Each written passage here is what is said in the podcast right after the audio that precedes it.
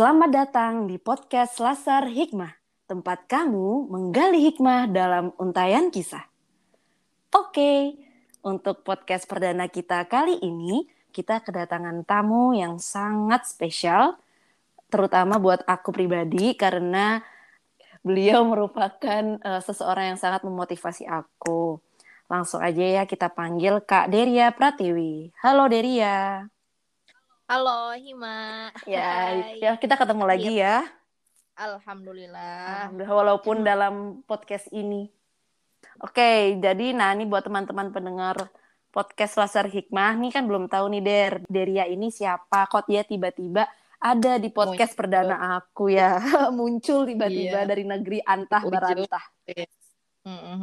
Nah, gimana gitu? Deria bisa perkenalan diri dulu kali. Bismillahirrahmanirrahim. Assalamualaikum warahmatullahi wabarakatuh. Waalaikumsalam warahmatullahi wabarakatuh. Halo teman-teman semua, aku temannya Hima. Pastinya kita dulu pernah 3 tahun bersama di pesantren. Asik. SMA ya.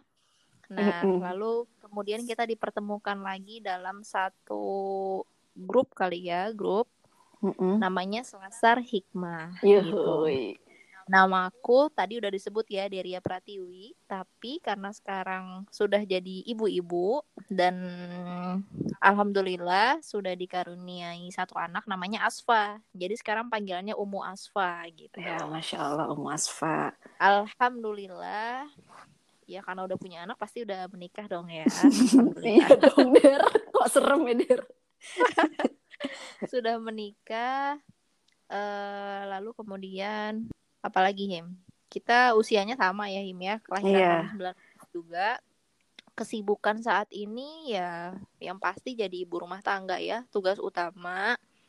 Tapi kemudian sambil mengajar juga dan sambil belajar juga. Ya banyaklah belajar-belajar kecil-kecil gitu, dari belajar masak, belajar menulis, belajar edit-edit video gitu, karena apalagi ini lagi corona ya, lagi pandemi gini, mau gak mau ya lulusan pandemi atau lulusan corona ya harus makin jago lagi dong skillnya gitu. Mantap. Gitu deh.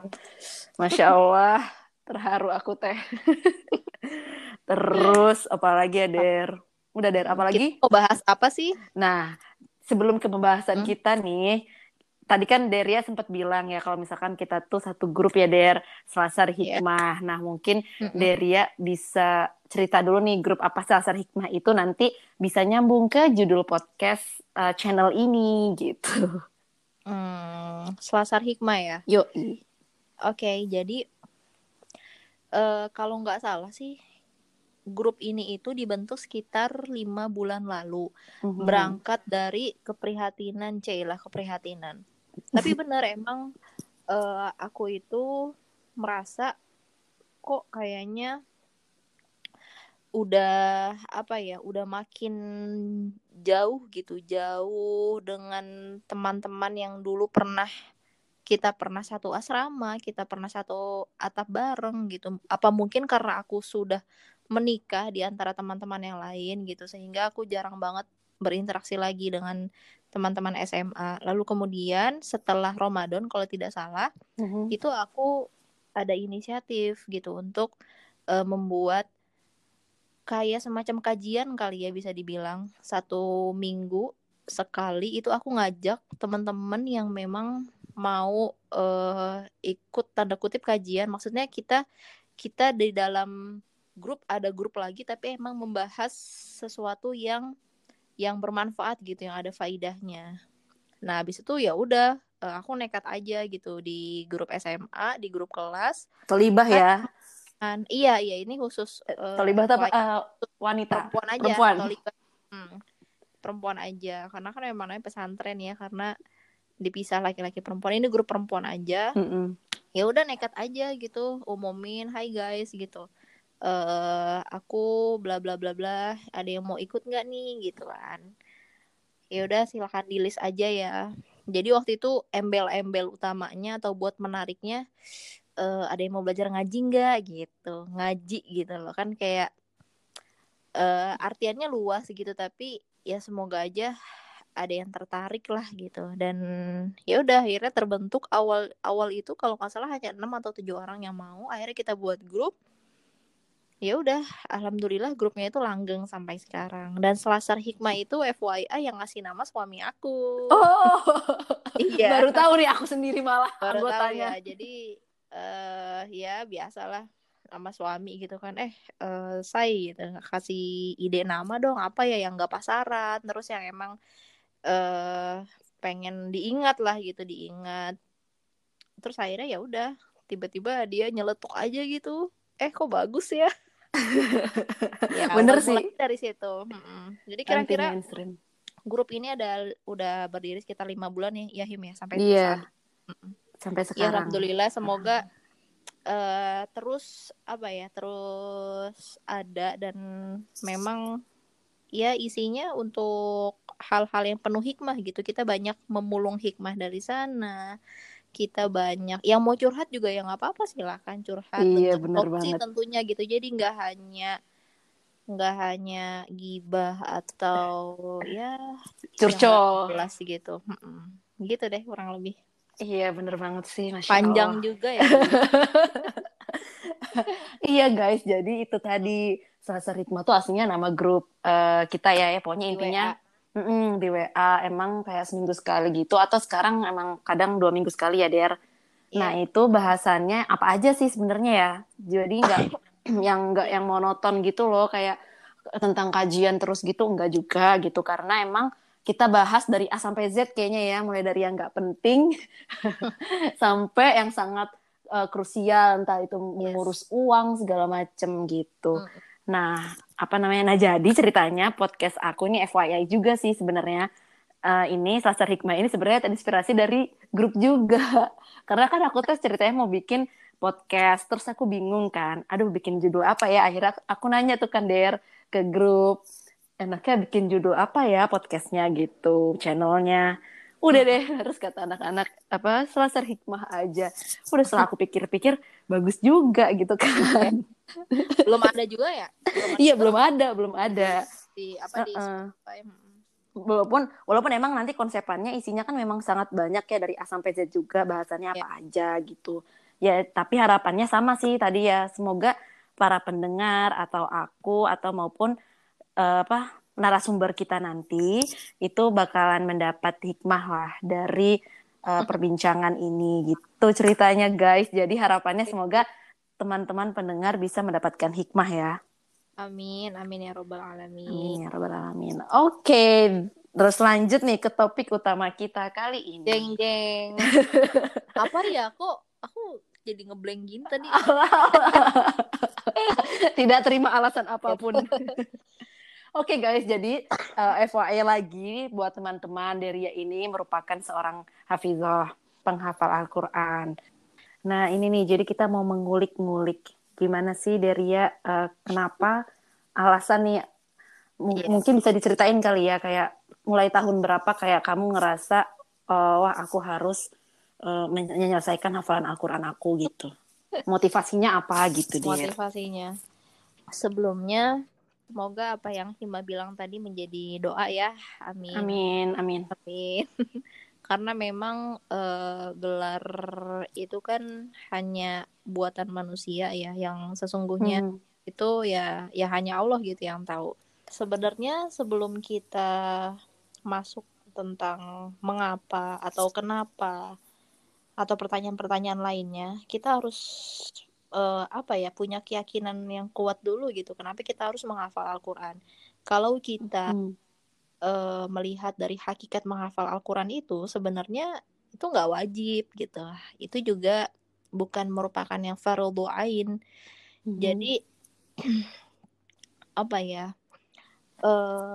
begini, kalau kita mau merenung tentang kehadiran kita di dunia ini ya, yang tadinya kita itu hanya dari air, yang kemudian dari air mani ya, kemudian jadi segumpal darah, lalu segumpal daging, terbentuk sampai 9 bulan di dalam rahim ibu kita. kita lahir ke dunia ini, itu pasti kan kita itu, dan gak ada satu orang pun yang merencanakannya gitu, satu orang pun yang merencanakan akan hadirnya kita di dunia ini. Dan juga kita nggak tahu kapan kita akan berakhir gitu di dunia ini, kapan kita akan meninggalkan dunia ini. Maka sebagai manusia, sebagai yang diciptakan sempurna di antara makhluk-makhluk yang lainnya, kita diberi akal yang sempurna, kita diberi rupa yang sempurna juga, fi ahsani taqwim, dalam sebaik-baik bentuk. Pasti kita berpikir dong, apa hakikat kita hidup di dunia ini gitu. Manusia yang akalnya sehat pasti akan bertanya-tanya, gue ngapain di dunia gitu, kok tiba-tiba gue hadir gitu aja gitu. Nah, pasti Allah gak akan ngebiarin kita dalam kebingungan. Allah gak mungkin kita tanpa arah gitu. Makanya Allah melalui manusia juga menciptakan Nabi Muhammad gitu. Nabi Muhammad itu kan juga manusia kan, manusia biasa seperti kita gitu, tapi mungkin banyak Allah kasih kelebihan gitu. Salah satunya diturunkannya Al-Quran melalui Nabi Muhammad. Nabi Muhammad khairul bashar, sebaik-baik manusia, sebaik-baik teladan kita gitu. Jadi kita punya nih, punya sosok yang bisa kita jadikan teladan, yaitu Nabi Muhammad. Nah, karena Nabi Muhammad, Al-Quran itu diturunkannya ke Nabi Muhammad, ya sudah gitu. Ini loh ada ada keistimewaan yang Allah turunkan buat manusia-manusia yang kebingungan tadi gitu. Jadi kita harus paham dulu nih hakikat kita hidup di dunia itu buat apa gitu. Nah, setelah kita tahu ada Al-Quran, ada juga Nabi Muhammad gitu, yang kita tahu bahwa Nabi Muhammad itu ummi ya, dia tidak bisa membaca dan juga tidak bisa menulis gitu kan. Tapi kok dia bisa menghafal Al-Quran, tapi kok dia bisa gitu dipercaya Allah untuk menghafal Quran. Tapi lagi-lagi itu juga merupakan keistimewaannya Allah ya kepada Nabi Muhammad gitu. Kita tidak perlu mempertanyakan itulah gitu. Nah, kita udah tahu Al-Quran ini sebagai satu-satunya petunjuk, sebagai satu-satunya pedoman hidup kita. Lalu kemudian kita lihat juga generasi setelah Rasulullah, generasi sahabat, tabi'in, salafus sholih. Mereka juga generasi-generasi yang cemerlang ya. Yang memang juga sudah tuntas gitu Al-Qur'annya. Sudah tuntas secara enggak hanya dari bacaan tapi juga hafalan dan juga pengamalannya gitu. Dalam surat Al-Maidah dikatakan yuhibbuhum wa yuhibbuna.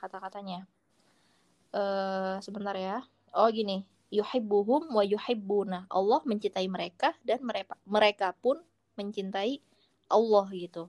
Kenapa Allah mencintai mereka? Ya karena mereka ridho terhadap syariat Allah. Mereka juga ridho terhadap segala ketentuan Allah gitu. Masya Allah ya. Jadi betapa indahnya sekelompok manusia, termasuk juga kita gitu, ketika kita berhasil mencapai sesuatu yang Allah inginkan, mencapai sesuatu yang Allah cintai gitu, yaitu kita berusaha untuk mau membersamai Al-Quran gitu loh Him. Nah ya, lalu kemudian jelas juga dalam hadis Rasulullah bahwa kemuliaan umatku adalah orang yang menjaga Al-Quran gitu. Jadi gimana ya, ketika kita sudah tahu apa konsep tadi, ketika kita sudah tahu hakikat kita hidup di dunia ini sebagai ahlullah, ahlul Quran yang ada di bumi gitu ya. Jadi kita udah rasa-rasanya tuh nggak ada alasan lagi gitu buat nggak mau deket sama Quran. Harusnya kita sebagai umat Islam jangan sampai kita itu menjadi mahjuro. Tahu nggak Him apa itu mahjuro? Itu ada di surat Al-Furqan ayat 30. Mahjuro? Bunyinya seperti ini. Wa qala Rasul, dan berkata Rasulullah sallallahu alaihi wasallam, ya Rabbi, wahai Tuhanku, inna qaumi, sesungguhnya kaumku, ittakhadhu, telah menjadikan hadzal Qur'an, Qur'an ini mahjuro, sebagai sesuatu yang ditinggalkan. Mahjuro itu ditinggalkan. Nah, ini udah Al-Qur'an loh yang bilang gitu. Melalui perkataan, melalui kalamnya Rasulullah. Rasulullah sudah bilang, sesungguhnya umatku ini dia sudah menjadikan Al-Qur'an itu sesuatu yang ditinggalkan gitu. Ini Al-Qur'an sudah turun 1400 abad yang lalu ya. Nah, Al-Qur'an sudah bilang gini, sebenarnya umatku ini tuh bakal meninggalkan Al-Qur'an loh gitu. Nah, Ibnul Qayyim atau Ibnul siapa ya?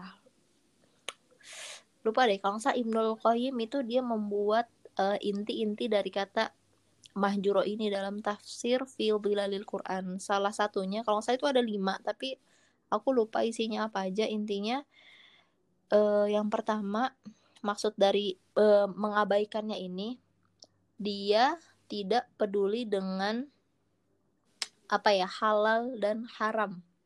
Dia tidak peduli dengan, maksudnya ayat-ayatnya ya, ayat-ayat yang halal dan yang haram, yang tentang halal haram ya.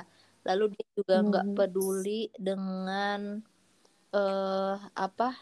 cara pengamalan ayat-ayatnya. Jadi hanya sekedar baca aja gitu.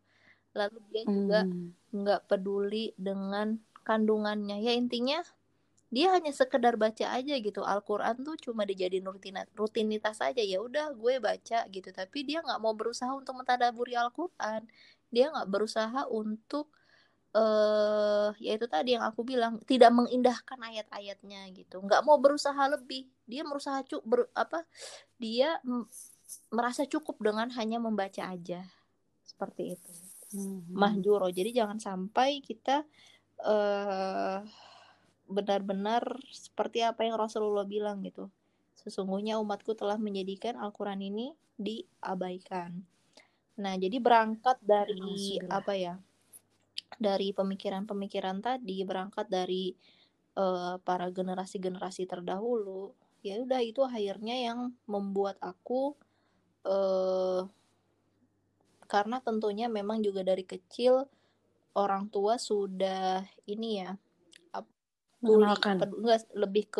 peduli dengan lingkungan-lingkungan yang Islami gitu, walaupun memang orang tua aku sebenarnya bukan menghafal Quran juga gitu, bukan dari lingkungan yang Islami juga, tapi mereka sudah sadar untuk memasukkan anaknya ke lingkungan atau kayak dari kecil benar-benar pendidikan dari SD sampai SMA itu ke Islam terpadu yang emang ada kurikulum agama dan juga menghafal Al-Quran gitu.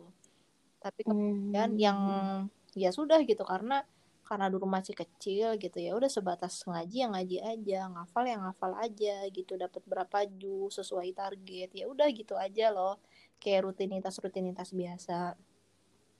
Dan sampai pada suatu hari itu kalau tidak salah di NF ya, waktu ya Hima menyampaikan sendirilah gitu, bagaimana dulu ya kita semua gitu, kita semua yang ada di pesantren itu, semua santrinya kan memang diwajibkan untuk menghafal Al-Quran gitu ya. Tapi mungkin karena memang ya aku gitu lebih dulu atau lebih terbiasa untuk menghafal Quran ya, jadi merasa oh ya udah gitu, aku nggak mau yang biasa-biasa aja, aku ya pengen manfaatin waktu yang hanya 3 tahun di NF ini ya benar-benar untuk menghafal Al-Quran gitu, di mengingat juga memang kondisi kita di sana mendukung banget ya Himya, di antara pegunungan dengan cuaca yang sejuk gitu ya. Sudah akhirnya qadarullah ya, Allah mampukan gitu untuk menyetorkan hafalan ya 30 juz gitu di kelas 2 SMA kalau tidak salah, umur 17 tahun, dan itu Masya Allah. Itu aku hadiahkan sebagai ulang tahun orang tua bapak yang ke 50 tahun kalau saya tidak salah. Jadi Masya Allah. Aku selesai setoran hafal itu tanggal 14 Juli. Lupa tahun berapa, pokoknya itu ulang tahun ke bapak yang ke 50. Jadi waktu itu aku ya pagi-pagi habis setoran gitu biasa ya. Nah, bapak gitu. Ya Pak, alhamdulillah teteh udah selesai gitu. Terus saat itu bapak menangis gitu. Masya Allah, ya, tapi terharu, memang saat itu aku ini sih apa jujur ya, saat itu emang belum begitu memahami hakikat menghafal karena lagi-lagi ya itu hanya sebatas motivasi. Ya udah pokoknya aku pengen selesai gitu. Aku pengen nggak mau nyanyiin waktu aku di sini. Itu aku belum menemui banget itu hakikat aku menghafal, yang penting selesai dulu hafalannya gitu. Nah sebenarnya tantangan berikutnya ini ada di setelah aku lulus SMA ini gitu, ketika menghadapi dunia luar, dunia ya, nyata lingkungannya ya sudah berubah, lingkungannya sudah berbeda lagi gitu, heterogen sudah campur ya. Jadi ya sudah selesai menghafal. Lalu ya kira-kira seperti itu perjalanan menghafalnya. Masya Allah. Masya Allah, panjang sekali ya. Iya. Oke. Nah terus berarti Masya Allah ya, aku ingat banget sih momen itu. Soalnya emang Deria kayak the only one gitu kan, dari angkatan kita yang selesai gitu. Terus kayak semuanya langsung bersuka cita gitu. Soalnya Masya Allah banget. Nah, terus nah ini Der, gimana sih tips sama trik kamu pas ngafal Al-Quran gitu? Mungkin ya bisa pas di NF juga gitu kali ya. Nah, oke, kita lanjut ya. Tips dan trik menghafal. Kalau dulu itu yang jelas manajemen waktunya ya harus benar-benar dia. Iya sih. Bener. Kegiatan kita itu beda ya dari siswa-siswi kebanyakan gitu, karena kita juga belajar ilmu agama, kita belajar bahasa, ya benar-benar kepemimpinan juga gitu, benar-benar padat banget gitu. Yang terutama sih kita faida azamta fatawakkal 'alallah, ketika kamu berazam ya sudah kamu bertakwa aja sama Allah gitu. Maksudnya kuatkan azam itu apa sih ya? Apa sih? Keyakinan, tekad. Iya itu tekad. Lebih dalam dari keyakinan, tekad gitu harus dikuatin. Oke nih. Aku buat target. Setelah itu aku buat target di pokoknya pakai timeline gitulah. Terus aku ini kalau tidak salah waktu itu tinggal sekian juz gitu. Kita ambil misalnya 10 juz. Tinggal sekian juz dalam waktu berapa bulan? Jadi gini pembagiannya, dalam satu hari itu aku menjadwalkan selalu bangun jam 2 malam. 2 malam itu pakai alarm ya tentunya. Lalu mandi gitu biar seger, kita sholat tahajud. Lalu kemudian itu waktu-waktu yang enak banget untuk ngapal ya Him ya, karena nah ini mungkin salah satu waktu-waktu yang bisa teman-teman pakai kalau mau mulai menghafal Al-Quran. Itu habis sholat tahajud ya, habis sholat tahajud ketika kita bangun itu masih seger, masih fresh banget. Lalu ya udah ngafal aja gitu, ngalir. Dan aku juga bingung sih kenapa dulu kok bisa gitu, bisa ngafal banyak gitu.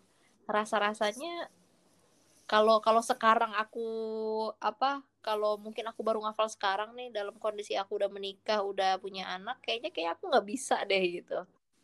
Iya serius, karena kayak amazed gitu loh, kok bisa ya aku mungkin dalam setengah jam dapat satu halaman gitu, atau dalam berapa menit gitu. Ya walau alam lah, mungkin itu kita nggak tahu ya kemudahan-kemudahan yang Allah kasih.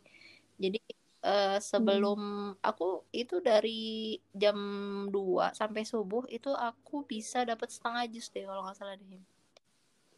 Masya Allah. Atau lupa, nggak terbanyak setengah jus, tapi sebenarnya nggak selalu sih. Tapi waktu itu pernah dapat setengah jus, tapi nggak sering. Seringnya mah paling hanya beberapa halaman aja gitu. Sampai subuh. Nah habis itu subuh kan emang jadwal kita setoran ya. Ya udah aku setorin tuh ke musyrif kita atau ke ustazah kita ya, ustazah tahfiz kita. Ya udah gitu. Pokoknya target aku sehari itu paling sedikit seperempat itu 5 halaman kalau tidak salah. Jadi pembagiannya subuh itu 1 halaman, ntar zuhur 1 halaman. Jadi pas 5 waktu sholat itu 5 halaman. Itu sebenarnya target. Tapi kalau bisa lebih dari itu ya lebih baik gitu. Nah nanti setiap sudah berjalan 1 minggu itu dapat 1 juz kalau nggak salah, dapat 1 juz. Nah itu diacak sama ustazahnya. Dulu kita Ustazah Rosyidah ya kalau nggak salah. Iya benar banget Tir ya, pokoknya udah the best banget lah. Iya, tersabar sedunia. Iya. Parah, beliau tuh mungkin banget sih hafalannya ya, maksudnya benar-benar nggak ngeliat Quran lagi gitu, tahu kita setor berapa orang aja dia tahu gitu. Bener banget. Bisa 2 nggak sih Der, inget nggak sih Der? Apa iya, 2, kanan kiri kan? 3 juga bisa. Iya. Gitu. Mantap. Pokoknya udah Masya Allah lah, itu udah kayak Quran berjalan. Jadi emang Ustazah Rosyidah itu ya mungkin salah satunya dia juga berperan besar sih. Terus motivasi aku dan beliau emang menyediakan waktu gitu. Ayo Der gitu. Kalau emang mau selesai, kalau emang mau setoran, ayo silahkan gitu, ke kamar ustazah aja atau ke kantor ustazah aja, ustazah nanti tinggal nerima gitu. Jadi dia tuh beliau welcome banget gitu. Jadi emang itu sebuah rezeki juga sih gitu, dapat guru tahfiz yang baik banget kayak beliau gitu. Ya udah, jadi nanti targetnya setiap 1 minggu 1 juz itu diacak sama beliau. Kalau emang lancar lanjut ke juz berikutnya, kalau nggak lancar yang enggak gitu, enggak dilanjutin. Nah, yang jelas sih emang seingat aku dulu saat proses lagi menghafalnya itu sambil puasa Daud Puasa Daud, karena kan ya memang ya kita tahulah manfaat atau faidah dari puasa itu kan banyak banget ya. Salah satunya bisa menahan hawa nafsu kita. Kita menahan kita dari ya dahaga-dahaga atau jajan-jajan yang emang nggak penting gitu loh. Jadi ya aku puasa Daud, terus emang ya mengikis banget gitu waktu-waktu yang seharusnya itu waktu istirahat atau seharusnya itu waktu kita ngobrol sama temen, itu aku pakai buat ngafal gitu. Ya kalau misalnya Hima inget gitu, dulu aku punya Quran kecil banget gitu. Selalu aku taruh di saku gitu. Jadi kayak lagi sepi, lagi aku buka gitu, atau lagi di restoran lagi nunggu orang dibuka. Ya pokoknya waktu-waktu yang ada tuh bener-bener dimanfaatin banget gitu. Masya Allah emang iya, dari itu selalu bawa itu kan kemana-mana, aku sampai apal. Iya. Warna biru kan. Iya. Bener banget. Itu aku nggak tahu Qurannya ada di mana. Ya pokoknya. Oke, mantap. Sampai akhirnya nggak kerasa tahu-tahu selesai gitu. Tahu-tahu udah selesai aja gitu. Itu terakhir surat 19 kalau nggak salah. Tapi aku lupa di 19. Nah itu selesainya di kantor guru ya waktu itu. Masya Allah. Dan itu lagi banyak guru-guru, ada kepala sekolah segala macam. Ya udah ya Allah yang ngatur lah timingnya seperti itu. Masya Allah, mantap. Itu tips dan triknya sebenarnya itu tadi. Pertama manajemen waktu. Azam dulu yang kuat, lalu kemudian buat target benar-benar tertulis ya, itu biar ditempel di tempat yang gampang kelihat. Habis itu puasa Daud itu tapi nggak wajib sih, tapi kalau aku pendukung ya. Iya. Nggak tahu ya, aku tuh kalau nggak salah pernah dengar kata ulama siapa gitu, beliau itu menghafal dalam keadaan perut lapar.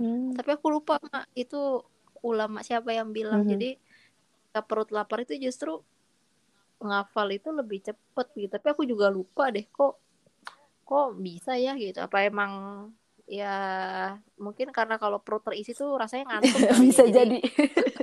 Mungkin kayak gitu kali, jadi dibilangnya ya kosong kali, bukan lapar, kosong aja gitu. Bisa lebih fokus kali ya. Lebih fokus sama ya itu tadi apa pinter-pinter nyari apa mengisi waktu luang aja gitu. Jadi iya ngisi waktu luang sama kita emang ya ngejar-ngejar guru tahfiznya atau ngejar-ngejar kita yang mendatangi guru, bukan guru yang mendatangi kita. Jadi sebisa mungkin kita tuh benar-benar memuliakan guru gitu, hadap-hadap. Insya Allah pasti ada berkahnya di situ gitu. Benar ya. Sekali, masya Allah. Terus lanjut nih ya, kan tadi alhamdulillah udah selesai. Apa? Iya. Oke, lanjut. Kan udah selesai nih dari lulus SMA terutama yang tadi kamu bilang kan mulai memasuki dunia nyata. Maksudnya gak terisolasi. Nah itu kan pasti kayak godaannya tuh banyak banget ya dari buat murojaah. Nah buat ngulang-ngulang hafalan itu kamu gimana cara kamu membagi waktunya, apalagi kamu sekarang kan udah kayak punya anak gitu kan gitu. Yes. Jadi oke, selesai lulus dari SMA itu ya kalau diceritain sih panjang banget, tapi singkat cerita qadarullah Allah menempatkan aku di sebuah tempat kuliah yang memang lagi-lagi mendukung, lagi-lagi homogen, lagi-lagi untuk penghafal Al-Quran di sana ya mudah untuk ditemukan. Oh waktu itu dapat di ini ya Him ya di LIPIA Lembaga Ilmu Pengetahuan Islam dan Arab. Jadi dia itu sebenarnya universitas di Saudi tapi cabangnya di Indonesia gitu. Di mana Dar? Bekasi ya? Mana Dar? Di Jakarta. Oh, di Jakarta. Di Jakarta. Namanya LIPIA Jakarta. Atau kalau mau keren dikit sih gitu. Imam Muhammad Saud. Oh iya, iya itu keren dikitnya ya. Itu yang ya keren dikit Arab-Arab dikit.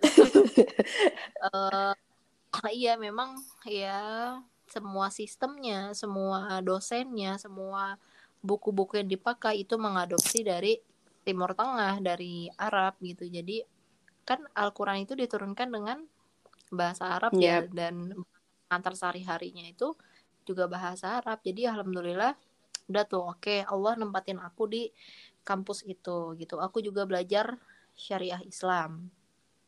Jadi ya udah gitu kayak buat aku nggak sulit-sulit banget gitu untuk mencari, tinggal kitanya aja gitu mau cari lingkungan yang mana nih, mau cari penghafal Quran yang seperti apa. Jadi emang di sana disiapkan sih dan ada target hafalan juga gitu. Jadi ya ya udah tinggal ulang lagi aja semester 1 surat apa-apa aja gitu. Tapi selain itu aku juga nyari komunitas di luar kampus sih yang untuk khusus untuk aku setor murojaah, setor ulang tapi yang apa yang tertata gitu loh, yang emang terjadwal gitu. Seperti itu. Nah, cuma yang mungkin aku agak apa ya? Agak berat itu sebenarnya ketika aku sudah sampai di rumah, karena memang di rumah itu Him di keluarga aku itu tidak ada yang menghafal Al-Quran gitu, hanya aku aja gitu, ibu bapak adik kakak itu mereka ya seperti orang pada umumnya aja, orang normal yang memang mereka tidak punya kewajiban atau tidak merasa butuh banget dengan menghafal Al-Quran. Jadi sebenarnya yang berat di rumah gitu. Nah, jadi waktu di rumah ya sebisa mungkin sih aku tidak memadatkan waktu di rumah ya. Jadi benar-benar nyari kegiatan di luar gitu loh, nyari komunitas apapun itu yang ngebuat aku tetap bisa produktif gitu sama Al-Quran. Salah satunya waktu itu aku ikut komunitas ada namanya pokoknya di Bekasi dia komunitas pemuda gitu deh. Dan itu tempat aku bertemu sama suami aku juga. Oh masya Allah jalannya ya Dir. Iya suami aku itu jadi ketua komunitas itulah.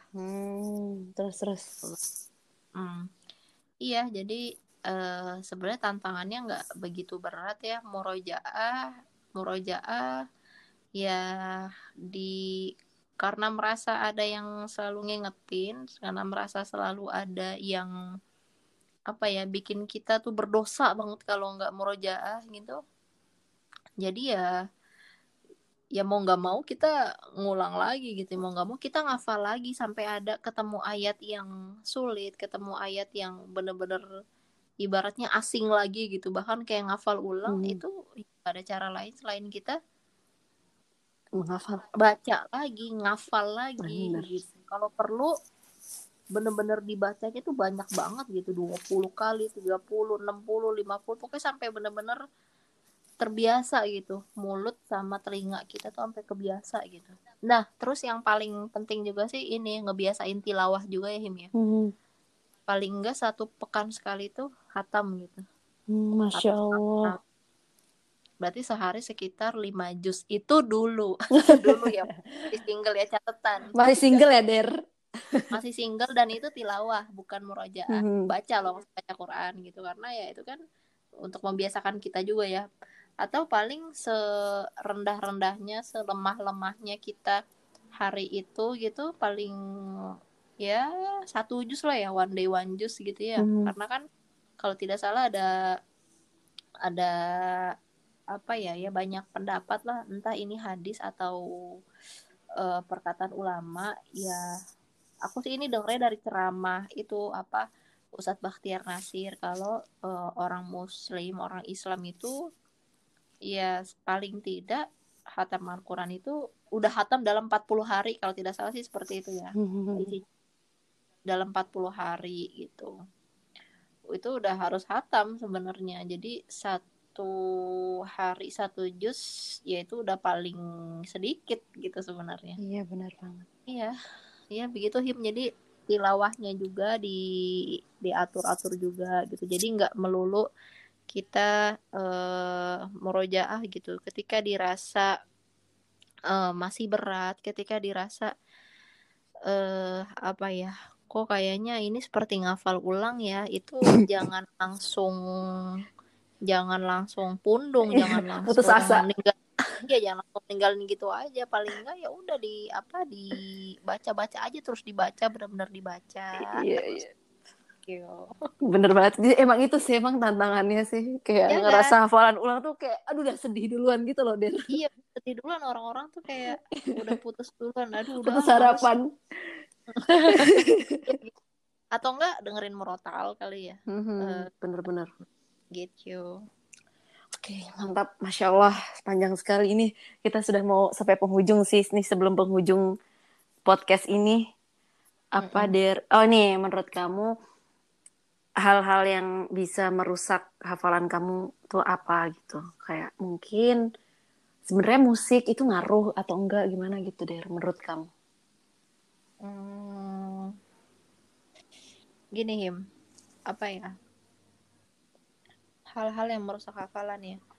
Oh, ada yang terlewat ya tadi. Oke, lupa deh. Jadi ya, sebenarnya sebelum proses menghafal itu ada yang namanya tahsin ya.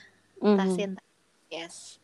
Jadi ketika aku menghafal Al-Qur'an itu aku belum begitu memperhatikan yang namanya tahsin atau tajwid. Apa ya, kaidah-kaidah umum ya, cara membaca Al-Quran ya gitulah singkatnya. Nah pun waktu aku kuliah itu aku belum terlalu memperhatikan di mana berhentinya, wakofnya gitu, terus gorib-goribnya gitu, atau istilah-istilah yang asing-asing itu aku belum terlalu memperhatikan, jadi cuma ngafal doang. Dan aku sebenarnya baru banget melek tentang tahsin itu pas nikah, pas udah ketemu sama suami aku gitu. Jadi ya singkat cerita lagi, ternyata kan kami satu kuliah di LIPIA, tapi mungkin beliau itu kakak tingkat, lalu juga ketemu di komunitas yang Quran itu. Jadi ketika aku menikah dengan suami itu, dia itu memang selain sudah selesai Al-Qur'annya, dia juga sudah selesai talaqi musyafahah. Paham nggak? Talaqi musyafahah itu talaqi itu. Oh ya, di ini ya, disimak gitu nggak sih? Talaqi itu lebih ke bacaannya Him. Jadi bacaan Al-Qur'annya itu sudah ya insya Allah sudah sempurna lah gitu, dari tajwid segala macam ya, tajwid dari sifatul huruf, dari makhraj dia tuh udah selesai. Sedangkan yang sebenarnya itu lebih penting dibanding menghafal itu sendiri gitu. Selain karena beliau juga kan dengan bersama dengan keluarganya juga ya alhamdulillah semuanya gitu, dari mulai uminya, adik-adiknya semua yang ada 4 itu juga sama-sama menghafal Quran gitu. Jadi satu keluarga ini tuh udah apa ya, ibaratnya tuh ya kalau lagi saut-sautan ngaji tuh udah biasa gitu ngelihat. Masya Allah, mantap. Atau kalau ada yang salah atau ada yang misalnya nggak sesuai itu tahu-tahu diceramahinya pakai ayat Quran him gitu. Jadi Masya Allah. Gitu loh, kayak skakmat, aduh gimana gitu. Atau kayak contohnya misalnya apa, ada yang wudu terus airnya kebanyakan, tahu-tahu innal mubadzirina kanu ikhwan syaitan gitu kan. Ya. Jangan boros-borosna gitu, atau misalnya lagi apa ya, pokoknya gitu leh. Jadi hal-hal kayak gitu tuh udah aku hadapin sehari-hari gitu. Nah, Masya Allah. Iya, jadi ketika keren. Aku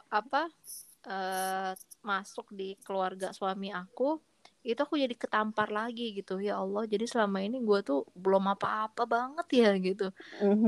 Ngafal-ngafal doang, tapi tajwidnya nggak sempurna, terus boro-boro artinya juga nggak ngerti, tahsinnya juga masih 0. Jadi aku tuh di sini bener-bener kayak ngulang lagi gitu, Him, kayak belajar ulang sama suami aku gitu, belajar ulang. Oh, ternyata huruf ta itu sifat hurufnya, makhraj hurufnya itu yang nggak mudah gitu, ada hamesnya, ada apanya gitu. Terus huruf ja itu ja bukan ja tapi ja itu ujung lidah menyentuh langit atas gitu loh. Jadi Masya Allah jadi di sini aku pokoknya digodok banget lah gitu, bener-bener dimatangin gitu dari sisi tahsinnya. Nah, jadi apa ya?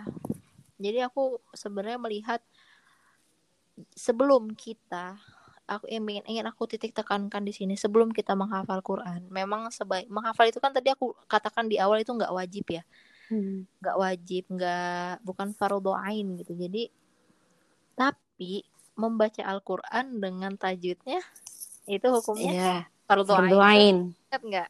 Ingat ya. Jadi alangkah baiknya sebelum kita menghafal itu kita sudah harus selesai dulu gitu dengan yang namanya tahsin. Sudah selesai dulu dengan yang namanya tajwid. Jadi jangan kayak aku nih, udah ngafal, sudah selesai gitu, tapi yang justru yang utamanya belum selesai gitu. Gitu, jangan sampai. Jadi prosesnya tuh seperti ini, tahsin dulu. Ketika tahsin sudah bagus, lalu tahfil, menghafal. Lalu setelah itu tadabur tafsirnya, kita mengkuliti setiap artinya, terus ya pokoknya seperti itu tingkatannya. Jadi sekarang ini ibaratnya aku masih dalam tahap-tahap yang sebenarnya yang lebih wajibnya lagi gitu, tahap tahsinnya. Lalu kalau tadi Hima bertanya tentang perusak ya, atau tuh musuh lagi. Ya pokoknya bisa merusak hafalan, itu sebenarnya ini bukan merusak hafalan aja ya, tapi ini bisa dibilang musuhnya semua umat manusia yang ada di dunia ini. Itu ada 2 Him sebenarnya. Yang pertama itu ada di surat An-Nur ayat berapa aku lupa. Dia intinya seperti ini, ya ayyuhalladzina amanu la tattabi'u khutuwatisy syaitan. Wahai orang beriman, janganlah kamu mengikuti khutuwat, langkah-langkahnya syaitan. Jadi ketika ada ayat yang berisi tentang seruan orang beriman, itu pasti setelahnya ada berupa larangan atau perintah. Ya, larangan tapi benar-benar tegas gitu. Nah, kalau disini lah, berarti kan larangan ya. Jangan kamu mengikuti langkah-langkah syaitan. Nah, kenapa sih Allah itu nggak bilang jangan ngikutin syaitan gitu? Tapi ngikutinnya jangan, tapi bilangnya langkah-langkahnya syaitan. Nah, langkah-langkahnya ini seperti apa? Jadi Allah aja ngelarang kita buat jangan ngikutin langkah-langkahnya aja nggak boleh gitu, apalagi ngikutin tahunnya gitu, ngerti nggak sih? Apa ya langkah-langkah? Jadi hal-hal kecil pokoknya yang menjerumuskan kita kepada apa yang membuat kita nggak taat, yang membuat kita jauh dari Allah. Itu Allah ngelarang kayak wala taqrabuz zina. Bukan, iya maksudnya mendekati aja nggak boleh, apalagi melakukan zina seperti itu loh. Jadi Allah tuh benar-benar ngewanti-wanti, udah pokoknya jangan ngikutin langkah-langkahnya syaiton gitu. Apalagi syaiton itu kan emang apa ya, dia bergencar banget gitu untuk menghasut ya, menghasut manusia dari ya karena dari ketika Nabi Adam diciptakan, Allah juga kan menciptakan iblis ya. Emang dia tugas utamanya ya udah aktif buat nyesatin manusia dari zaman Nabi Adam sampai sekarang, emang tugasnya dia itu gitu. Jadi ya itu yang pertama, ya kita harus bisa ngelawan ngelawan bisikan-bisikan syaitan minal jinnati wan nas, dari golongan jin dan manusia, bukan hanya syaitan tapi juga manusia yang di dalamnya ada syaitannya gitu. Ada teman yang ya ngajak kita buat gibah, ngajak kita buat ya santai-santai, ngajak kita buat nunda-nunda sholat atau ya itu juga ya kita tinggalin gitu. Gitu, itu yang pertama, langkah-langkah syaitan. Lalu yang kedua, di juz 13 halaman pertama, wama ubarri'u nafsi innan nafsa la'ammarotum bisu gitu. Jadi intinya sebenarnya jiwa kita itu tuh yang keburukan gitu. Jiwa kita itu sebenarnya cenderungnya tuh buat ngelakuin hal-hal yang buruk, maksudnya maunya yang enak-enaknya doang gitu. Illa man rahima rabbi, kecuali yang dirahmati oleh Allah, kecuali dua yang dirahmati oleh Allah. Nah, bagaimana caranya? Yang paling serendah-rendahnya itu kita selalu zikir, kita selalu ngingat Allah di mana kita berada, supaya jiwa kita selalu diarahkan ke arah kebaikan. Jadi jangan sampai kita tertuntut sama hal-hal yang buruk, yaitu dalam arti kata hawa nafsu. Jadi sebenarnya ya musuh kita itu dua gitu, hawa nafsu dan juga itu tadi langkah-langkahnya si syaitan. Yang itu juga bukan hanya bisa merusak hafalan, tapi bisa juga merusak kehidupan. Iya. Sebenarnya gitu. Bener. Kalau untuk musik sebenarnya aku juga masih dengerin musik sih, Him, tapi kalau musik-musik yang bikin aku yang terlena gitu enggak. Paling sampai saat ini aku dengernya nasyid atau lagu Autul Harokah yang gitu-gitu. Saat langit berwarna merah saga deres Palestina tercinta gitu-gitu. NFABs. Bener, emang kayak ya enggak, soalnya udah tertarik gitu loh kayak buat nyanyi-nyanyian ya cinta-cinta atau itu tuh udah aduh enggak banget. Bener banget sih. Yes. Yuk. Oke, mantap. Ih, panjang sekali, Der, gak kerasa asli. Aduh. Oke, udah Masya Allah banget kita mendengarkan dari tadi cerita atau kisah hidup seorang Deria Pratiwi. Semoga teman-teman pendengar Selasar Hikmah di episode 1 kali ini bisa benar-benar mendapatkan hikmah dan menerapkan dalam kehidupan sehari-hari. Akhir kata kita ucapkan terima kasih atas waktunya sudah mau mendengarkan kita berbincang-bincang. Assalamualaikum warahmatullahi wabarakatuh. Waalaikumsalam warahmatullahi wabarakatuh.